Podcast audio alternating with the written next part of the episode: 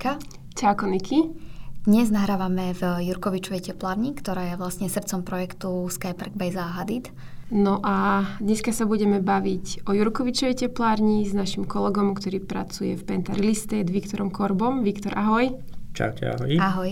Viktor pracuje ako construction konzultant v Pente a pracoval posledné dlhé mesiace práve na projekte Jurkovičovej teplárne. Dobre hovorím? Výborne, no boli to krásne 3 roky na tomto projekte. Takže nie niekoľko mesiacov, ale 3 roky. A možno na úvod, pamätáš si ešte svoje úplné začiatky v Pente? A ako si začínal, ako si sa vôbec do Penty dostal? Pamätám si na to veľmi dobre. E, ja som sa do Penty dostal v podstate ako trainee zo školy.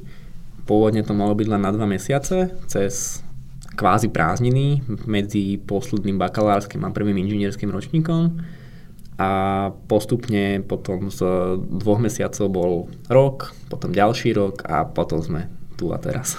No, ale na tebe je také zaujímavé, že ty si vlastne vôbec nemusel byť teraz tu s nami a rozprávať sa o teplárni a mohol si sa s nami rozprávať aj možno o zdravotníctve. Teoreticky mohol, ale rozprávame sa o teplárni. Čo si ty vyštudoval? Ja som vyštudoval eh, stavebnú fakultu, eh, odbor technológie stavieb a dorábam si ešte jednu školu a to je urgentná zdravotná starostlivosť. No počkaj, počkaj, dobre, čiže na jednej strane zdravotník, na druhej strane stavbár, tak čomu sa chceš do budúcna venovať? Dá sa to sklbiť? To je veľmi ťažká otázka, na ktorú momentálne neviem odpovedať a myslím si, že sa to bude musieť dať nejako rozumne sklbiť. Tak to sklbíš na projekte novej nemocnice, na ktorú si teraz prestúpil. No, teoreticky by to mohlo ísť. Dobre, uh, hovoril si, že si do Penty nastúpil pred tromi rokmi a v akej fáze si do projektu Jurkovičovej teplárne nastupoval? Asi to nebolo od úplného samotného začiatku. Ja som do projektu Jurkovičovej teplárne v podstate vstúpil na samom začiatku jeho fyzickej realizácie. Tu tie dlhé roky príprav a, a projekcie a, a nejakých konceptových úvah som, som zmeškal, ale v podstate v deň, keď sme začali reálne stavať, tak už som tu bol. Čiže ja som stihol celú výstavbu od začiatku do konca. A čomu si sa ako prvému venoval na teplárni? Uh, úplne, úplne prvá vec, ktorú som na teplárni robil, uh, bolo zabezpečenie upratania tej stavby v čase, keď sme vlastne začínali a išiel sa robiť takýto poklepanie základného kameňa s pánom vtedajším primátorom a na tej stavbe, tým, že to bola dlhé roky opustená v podstate ruina, sa vyskytovali veci typu komunálny odpad a, a podobné, ktoré bolo treba upratať, tak som bol výborný kandidát na túto úlohu zabezpečiť niekoho, aby sa toto udialo. To bol môj prvý samostat, moja prvá samostatná úloha tu. Ale poupratoval si teda, áno? No, osobne nie, ale zabezpečili sme tak, aby sa, aby sa upratalo. Takže nie, ty si si vyhrnul rukavy, hej? No, nie, tak bolo mi vysvetlené, že to není úplne tá cesta, ktorou sa to má uberať, takže... OK, to sú ako keby nejaké také, že menšie steps, na ktorých si začínal, ale skús nám trošku opísať, čo vlastne taký construction konzultant robí a čo je tvoja ako keby hlavná agenda.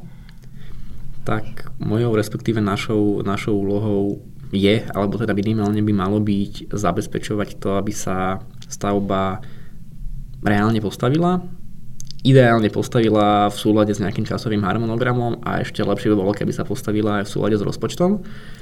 A teda našou úlohou na oddelení construction managementu je zabezpečiť e, priebeh nejakých tendrov, dodávateľov na tú stavbu a samotný proces výstavby. Čiže ty na tú stavbu chodíš fyzicky a dohľadaš na celý proces.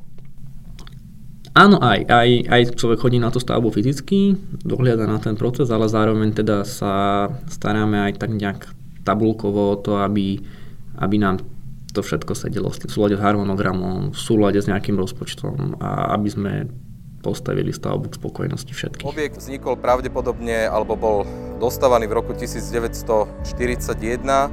Vieme, že počas druhej svetovej vojny v roku 1944 prišlo ku smutnej udalosti, keď e, pri bombardovaní nedalekej rafinérie Apollo spojeneckými vojskami bola zasiahnutá aj východná časť teplárne. Tepláreň bola obnovená a po vojne opäť uvedená do prevádzky. Sice ani jeden z nás ešte nežil, keď eh, Jurkovičova tepláreň bola postavená, ale tak Viktor, skús nám povedať niečo o histórii teplárne. Tak eh, história tohto objektu je veľmi zaujímavá. Ostatne preto je to vlastne trochu aj národná kultúrna pamiatka. A tento objekt eh, bol postavený približne okolo roku 1940, kedy začal slúžiť svojmu pôvodnému účelu. Bola to, tak ako aj názov napovedá, tepláreň, ktorá v tom čase zásobovala teplom a elektrickou energiou značnú časť vtedajšej Bratislavy. E, potom v čase druhej svetovej vojny prežila bombardovanie rafinérie Apollo, prežila ho s primeranou mierou újmy, ktorú sa podarilo následne opraviť. Dlhé roky následne fungovala a plnila svoj pôvodný účel až následne potom stratila nejaké postavenie a pozíciu toho pôvodného účelu, odstavila sa, postupne dostala možnosť krásne schátrať, aby sme mohli prísť teraz zachrániť a opraviť. Viem, že ľudia často ako než nám vyčítali, ale skôr sa pýtali na to, že prečo sme zbúrali časť teplárne, tak možno skús vysvetliť, že aká to bola časť teplárne tak e, v podstate zbúraná bola len tá časť teplárne, ktorá bola nepôvodná. Boli to nejaké nové, alebo nové novodobé nánosy a prístavby a dostavby socialistickej architektúry, ktoré nemali žiadnu historickú hodnotu a v podstate len schovávali a, a kazili to pôvodné jadro, ktoré má byť a je chránené a prezentované. Dobre, ale veľa pôvodných prvkov sme my samozrejme aj zachovali. Ktoré to napríklad boli? Tak podarilo sa nám v objekte zachovať kompletné zaulovacie násypníky, podarilo sa nám obnoviť tehlovú fasádu obodového plášťa, prakticky celú, čo bol krásny proces. Máme, vnútri máme zachovaný pôvodný mostový žeriav, ktorý sa zrepasoval a ostal na svojom mieste a takto by sa dalo pokračovať. Máme pôvodné ocelové okenné rámy, vyskladné, zrepasované, dnes použité v interiéri ako deliace priečky. Máme pôvodné ocelové stĺpy nitované, z ktorých sme dnes porobili lavičky a všetky, všetky tie pôvodné veci, ktoré sa podarili z toho interiéru zachrániť, sú dnes odprezentované a dotvárajú akéhosi loci toho miesta. A pamiatkovo chránená je samotná budova alebo iba jej časti? Mala by byť pamiatkovo chránená no, v zásade celá budova, uh-huh. ako, ako, ako škrupinka. Z titulu rozhodnutia pamiatkového úradu je definovaný nejaký rozsah tej pamiatkovej ochrany. Čokoľvek sa v tej budove robí, sa ako keby konzultuje s pamiatkovým úradom. Oni sa ku každému zámeru, k projektu musia vyjadriť a až následne teda sa s tým niečo mohlo robiť. V zásade na tej budove, čo je pamiatkovo chránené, je obvodový plášť celý, SAU, tie, tie násypníky na to uhlie a historické schodisko. Ono je to také krásne na tom je to, že vlastne tej, tá budova je len škrupinka. Hej? A my sme v podstate tú škrupinku opravili a vnútri v tej škrupinke si postavili jak loďku vo flaške stavok. No o tom nám niečo ešte povedz viac. Čo je vlastne ten vstavok? Stavok, respektíve vostavba, ktorú sme urobili, je veľmi zaujímavá architektonická myšlienka, ako zároveň zachovať a odprezentovať pôvodnú veľkosť a krásu tej budovy a zároveň ju adaptovať na jej nové využitie. Je pochopiteľné, že keď máte tepláreň a funkciu teplárne, tak nepotrebujete nejaké podlažia a kancelárske priestory a podobné veci. Čiže v podstate tá stavba mala, bola jednou, respektíve dvoma veľkými halami. A my tým, že bol zámer z toho spraviť čiastočne kancelársky objekt, tak bolo treba vložiť nejaké poschodia a keby sa tie poschodia vkladali od fasády po fasádu tak štandardným spôsobom, tak by vlastne zanikla tá, tá hala ako taká, tá veľkosť. A páni architekti prišli s návrhom spraviť stavok, ktorý je vlastne samostatnou stavbou, oddelenú na samostatnú fasádu, oddelenú od tej fasády obvodovej. Čiže návštevník, ktorý príde, stále vníma veľkosť toho pôvodného priestoru a zároveň vníma ako keby budovu postavenú v budove, vo vnútri. To je ten stavok. Keď si, keď si rozprával o tom, že architekti vymysleli a architekti prišli s nápadom, tak aké architektonické ateliéry spolupracovali na rekonštrukciu Jurkovičovej teplárne? Toto je veľmi dobrá otázka. Ten zoznam je neštandardne dlhý tým, že je to obnova kultúrnej pamiatky a je v tak komplexnom priestore, ako je Skypark, tak v podstate na tejto rekonštrukcii spolupracovali minimálne 4 architektonické štúdia, respektíve 4 projekčné spoločnosti, teda o ktorých viem. Obnovu plášťa navrhoval Pamárch, pán Paulíny, následne v podstate adaptáciu interiérových priestorov Adom M Studio, pán architekt Paško, fit-out tých kancelárií, interiéry kreslil eh, štúdio Perspektív a koordináciu prípojok v celého areálu v rámci Skyparku robilo štúdio GFI. Čo bolo pri rekonštrukcii teplárne najväčšou výzvou? Čo bolo také, že komplikované, s čím ste sa stretli a možno ste si s tým nevedeli rady, alebo niečo, s čím sa nestretneš pri výstavbe nového projektu? Tak e, toto je otázka, na ktorú odpoveď by bol abecedný zoznam na niekoľko až tvoriek. Tá, tá stavba je veľmi špecifická v podstate, v podstate vo všetkom. E, Prvou výzvou hneď na začiatku boli uh, prehriatou párou poškodené železobetonové stĺpy, ktoré tu boli betonové stĺpy, ktoré ste vedeli lyžičkou rozoberať a lúpať ten betón. Čiže to sme museli v podstate nejakým spôsobom opraviť. Spodné pety tých stĺpov sa vymieniali. Následne potom, keď sme zosanovali toto a pristúpili sme k obnove plášťa, tak e, sa vymieniali jednotlivé tehly z obvodového muriva. Prerastené to murivo bolo rôznymi korienkami, rastlín, neviem čím všetkým. A to vždy bolo jak taká pandorina skrinka. Vybrala si tehlu a našla si proste problém. Vybrala si druhú tehlu, našla si iný problém. A toto sme v podstate robili rok. Keď sme zosanovali teda celý obvodový plášť, tak sme pristupovalo sa k tej adaptácii interiérových priestorov, k tej samotnej stavbe. No a tam sme sa dostali k tomu, že zrazu sme stávali v podstate loďku vo flaške. Čiže technológie aj by boli možno klasické a normálne, ale ich použitie bolo veľmi netradičné, pretože sa stávalo v stiesnených podmienkách, v podstate všetko sa realizovalo cez jestvujúcu konštrukciu nosnú strechy, všetko všetkému zavadzalo a stávalo sa to pomerne náročným spôsobom. Ale dali ste to. Tak uh, rozkaz ten znela prosto jasne. Čiže vy ste ako keby všetok ten stavebný materiál dávali do, smerom dovnútra cez strechu? Časť materiálu sa navážala cez strechu, časť mm-hmm. materiálu sa navážala cez montážny otvor a stavebným výťahom ako keby po zemi. A my sme si v strechu museli, na to, aby to dokázali urobiť, pripraviť. Tá strecha v podstate je pôvodná väzníková sústava, s nejakými oceľovými výmenami a na nej bola taká betónová škrupina, tá sa zdemontovala, tým sa otvorili v podstate otvory, ktorými sa dokázala stavba vyzásahovať. My sme mali postavený žeriav priamo v stavbe, mm-hmm. lebo nebolo kde inde ho postaviť a Real Sky Parku nám inú možnosť nedal.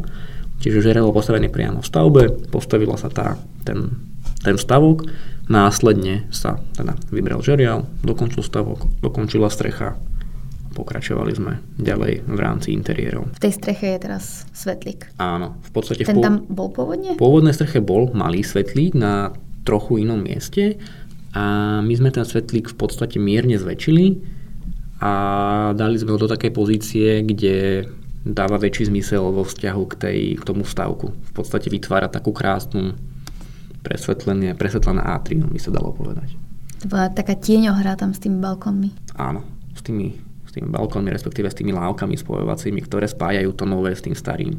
Ale o tom všetkom sa dá krásne rozprávať, ale lepšie by bolo to vidieť. Máme, máme tam ten stavok, a tam sa nachádzajú vlastne kancelárie Base a okrem toho vlastne teraz, teraz si hovoril, že spájame tými lávkami tú novú a starú časť. Čo sa nachádza v tej starej časti? My vlastne sa prechádzame tými lávkami do násypníkov. Áno. A, a tam sú vlastne asi tiež zasedačky. A priamo v násypníkoch sme vybudovali zasadačky a nejakú oddychovú zónu a v podstate cieľom bolo tie násypníky odprezentovať. Že tam sú, ako vyzerajú zvonko, každý vidí, keď príde dovnútra, ale ten násypník má svoje čaro aj znútra. A práve preto sme v jednom násypníku urobili taký krásny presklený strop, ktorý, ktorý prezentuje ten násypník taký, aký je. Človek tam môže prísť a vnímať ho v tej celej mohutnosti a zároveň teda ten násypník plní tú funkciu zasadačky, respektíve nejakého reprezentačného priestoru, ktorý si viete, viete využiť a celé to vlastne má potom taký iný dojem ako klasická zasadačka. A myslím, že máme presklený výťah však? Máme jeden presklený panoramatický výťah. počas jazdy, v ktorom vlastne môžete vnímať práve veľkosť toho stavku a relatívne pekné výhľady na stavbu do toho interiéru. Mňa ešte zaujíma, že aká veľká vlastne tepláren, lebo pamätám si, že keď sa na to človek pozrie, pozrie zvonka, tak tá tepláren vyzerá byť maličká. Ale vlastne potom, keď už sa človek dostal dnu, ešte keď to, keď to bolo vlastne v procese, procese rekonštrukcie a nič sa vnútri nenachádzalo, tak to je že obrovský priestor tak koľko má vlastne tepláreň podlažia cca metrov štvorcových? No, e, tepláreň je taká zákerná stavba, zvonku malá, znútra veľká. A je, je to stavba, ktorá je v podstate 25 metrov vysoká, čiže vo vnútri sa nám podarilo zrealizovať 6 nadzemných podlaží. Máme tam viac ako 6000 m2 užitkovej plochy. Je to 25 metrov vysoký objekt, čiže znútra, keď sa človek díva z hora dole, tak je to naozaj vysoká stavba. Akurát ten Skypark stavia do takej inej perspektívy, kde v podstate pôsobí relatívne maličká. Čo zároveň je trošku aj tým, že ona je v podstate sadená v centre toho parku v tej pôvodnej výške. Čiže ona je mierne nižšie, Pod tak terénom, aby v podstate hej. bolo z každej strany tými lávkami a schodiskami pekne vidieť. Čo vlastne Skypark je na vyvýšenom teréne. Hej, že? Áno, Skypark má svoje vyvýšené plato a teda tá tepláreň sa nedala, alebo teda sa nedvíhala samozrejme, takže tá ostáva na tom pôvodnom teréne, taký tu bol v roku 1940, keď sem prišiel Dušan Jurkovič a povedal, že tu bude tepláreň. Akú úlohu na projekte mm, splňal pamiatkový úrad a na čom všetkom v rámci rekonštrukcie oni spolupracovali? Tak v podstate tým, že budova je národnou kultúrnou pamiatkou, tak spadá pod istý stupeň ochrany. To znamená, že v podstate s tou budovou sa nedá, nedá robiť hocičo. Nedá sa zbúrať, nedá sa z nej proste zrazu spraviť 18 poschodová bytovka, tým, že je to nejaká pôvodná tehlová stavba. Čiže všetky zmeny alebo akákoľvek stavebná úprava tej stavby podlieha nejakej dohode, nejakému schváleniu tým pamiatkovým úradom, musí byť realizovaná v zmysle nejakých zásad pamiatkovej obnovy, ktoré sa nám podarilo veľmi dobre zachovať. A v podstate celú tú dobu tej výstavby a prípravy tej výstavby to boli dlhé roky úzke spolupráce s pamiatkovým úradom, kedy kolegovia museli všetko nejakým spôsobom správne navrhnúť, odkomunikovať, dohodnúť, aby sa použili vhodné materiály vhodným spôsobom. A výsledok bol práve taký, ktorý zrkadlí tú pôvodnosť tej stavby. Napríklad? Napríklad sa nám podarilo e, použiť vhodnú tehlu na obnovu obulového plášťa, kedy kým sa prišla na to, že práve tá tehla, ktorá sa použila, je správna, tak tomu predchádzal veľmi dlhý proces zorkovania. Veľký dôraz bol kladený na tehlový obklad fasády.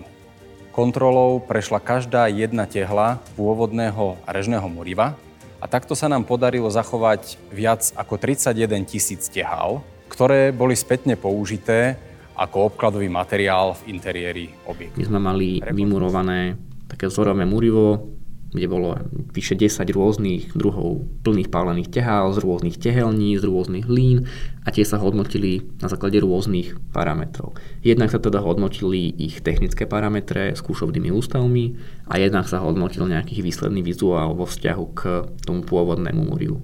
Čo je samozrejme logické, pretože nikto, keď máte raz nejaké pekné červené murivo, tak vlastne neviete doplňať žltou tehlou. Čiže na tomto sa veľmi úzko spolupracovalo, respektíve teda my sme spolupracovali s pamiatkovým úradom, ani nie tak on s nami. Pretože on je v podstate tou inštitúciou, ktorá nejakým spôsobom chráni hodnotu tých historických budov, ale nie len budov, v našom prípade teda v rámci Bratislavy. A našou úlohou bolo realizovať všetky práce v súlade s ich pripomienkami, s ich podmienkami, tak aby sme tú budovu dokázali odprezentovať. Z pohľadu toho, ako sa stavia dnes, je v teplárni niečo, čo by sa už dnes nedalo postaviť, alebo by to tak už nikto neurobil, alebo napadá ti niečo také zaujímavé, nejaký zaujímavý príklad v teplárni? Určite áno, napríklad e, tie násypníky na uhlie boli v podstate realizované technológiou, ktorú by už dnes určite nikto nepoužíval. A oni boli v tom priestore demnené klasickými rezanými doskami, v podstate to sa nám podarilo odprezentovať dostranením nejakých nových nánosov omietok a ten následník sme dosiahli toho pôvodného stavu s tou štruktúrou dreva otlačeného do betónu a tou geometriou, ktorú by dnes so systémovými debneniami bol problém dosiahnuť. Dneska sme schopní robiť rýchlo, pekný betón, relatívne jednoduché tvary, ale toto bola konštrukcia, ktorá v podstate je veľmi, veľmi špecifická. Nám sa ju podarilo očistiť zase od nánosov všetkých tých nových omietok, prevádzkových nátierov, tie dlhé roky, ktorých tam bolo strašne veľa a odprezentovať v tom pôvodnom súrovom betónovom stave novým návštevníkom. Keďže je to historická budova, ako je zabezpečená technická prevádzka? V podstate zaujímavosťou tejto stavby je práve to, že tým, že je historická, bola navrhnutá a pôvodne postavená ako tepláreň, tak nie je pripravená ani vtedy, ani dnes na to, aby v nej mohlo sedieť veľké množstvo ľudí. A my sme toto všetko museli zadaptovať a zabezpečiť vzduchotechniku, kúrenie a všetky ostatné médiá tak, aby, aby tí ľudia dokázali pohodlne pracovať a mať, čerpať všetky tie výhody modernej kancelárie. Vy keď sedíte vnútri v tom objekte, tak nepocítite to, že sedíte ako keby v objekte v podstate 80 rokov starom, iné ako tie, ktoré vnímate očami. Že proste vidíte, že ste v historickej budove, ale je vám príjemne, nie je vám ani zima, ani teplo. A toto všetko zabezpečujeme v podstate tým, že veľké množstvo týchto prevádzkových súborov a zariadení je umiestnených v vedľajšom objekte podzemného parkovacieho domu. A média typu chlad, teplo privádzame takými troma kolektormi, respektíve inštalačnými kanálmi, ktoré sme vybudovali pod podlahou prízemia v teplárni a rozvádzame si ich potom následne po podlažiach tak, aby to v podstate bolo mimo zrakov návštevníkov. Tepláreň sme otvorili koncom tohto leta. Čo sa vlastne v teplárni nachádza? Akému využitiu slúži? No, takže v teplárni sa nachádzajú najmä teda flexibilné kancelárie PACE. A okrem toho sa v teplárni nachádza jedna reštaurácia, máme tu kaviareň spojenú s galériou, takú multifunkčnú sálu, určenú na prednášky, kongresy, prípadne nejaké eventy. Tým, že tu bude reštaurácia, kaviareň s galériou moderného umenia, tak to znamená, že tepláreň bude prístupná aj bežnej verejnosti. Áno, tepláreň je v podstate prístupná bežnej verejnosti. Každý, kto pôjde okolo, si môže dať u nás kávu, prípadne sa naobedovať, navečerať, alebo proste len prísť pozrieť. Dobre, aj ty navaríš kávičku, hej, keď niekto príde. Teoreticky by sme to mohli nejako... Tak. Ak ťa do galery pustí k tomu. Skúsiť, áno. tak uh, stavbár, zdravotník, možno aj barista z teba bude, vieš. To ťažko, ja tú kávu nepijem, tak asi by som to nebol úplne schopný. Ako si potom dal túto stavbu? Tak ja žijem z lásky. Teplárni. Jedine. Počas 4 rokov od rekonštrukcie boli do projektu investované obrovské množstva prostriedkov, času a expertízy celého projektového týmu. Sme na tento projekt Pentalisty obzvlášť hrdí a veríme, že koncept coworkingov PACE spolu s galériou a multifunkčnou sálou vdychne teplárni nový život a stane sa tak obľúbeným komunitným centrom zóny Skypark. Je určite vidno, že tepláreň je veľmi premyslený projekt a ja keď som sem vkročila prvýkrát, keď už v princípe tá rekonštrukcia bola dokončená, tak eh, ma naozaj zasiahol taký wow efekt, že je to naozaj veľmi pekné a určite budete so mnou súhlasiť obidvaja, že tepláreň patrí medzi najkrajšie projekty, ktoré Penta má. Ja súhlasím. Tak toto je určite najkrajší projekt, ktorý Penta má. Aj ako krajší projekt Penta, Penta nemá určite, pretože práve tento projekt má nejakú historickú hodnotu.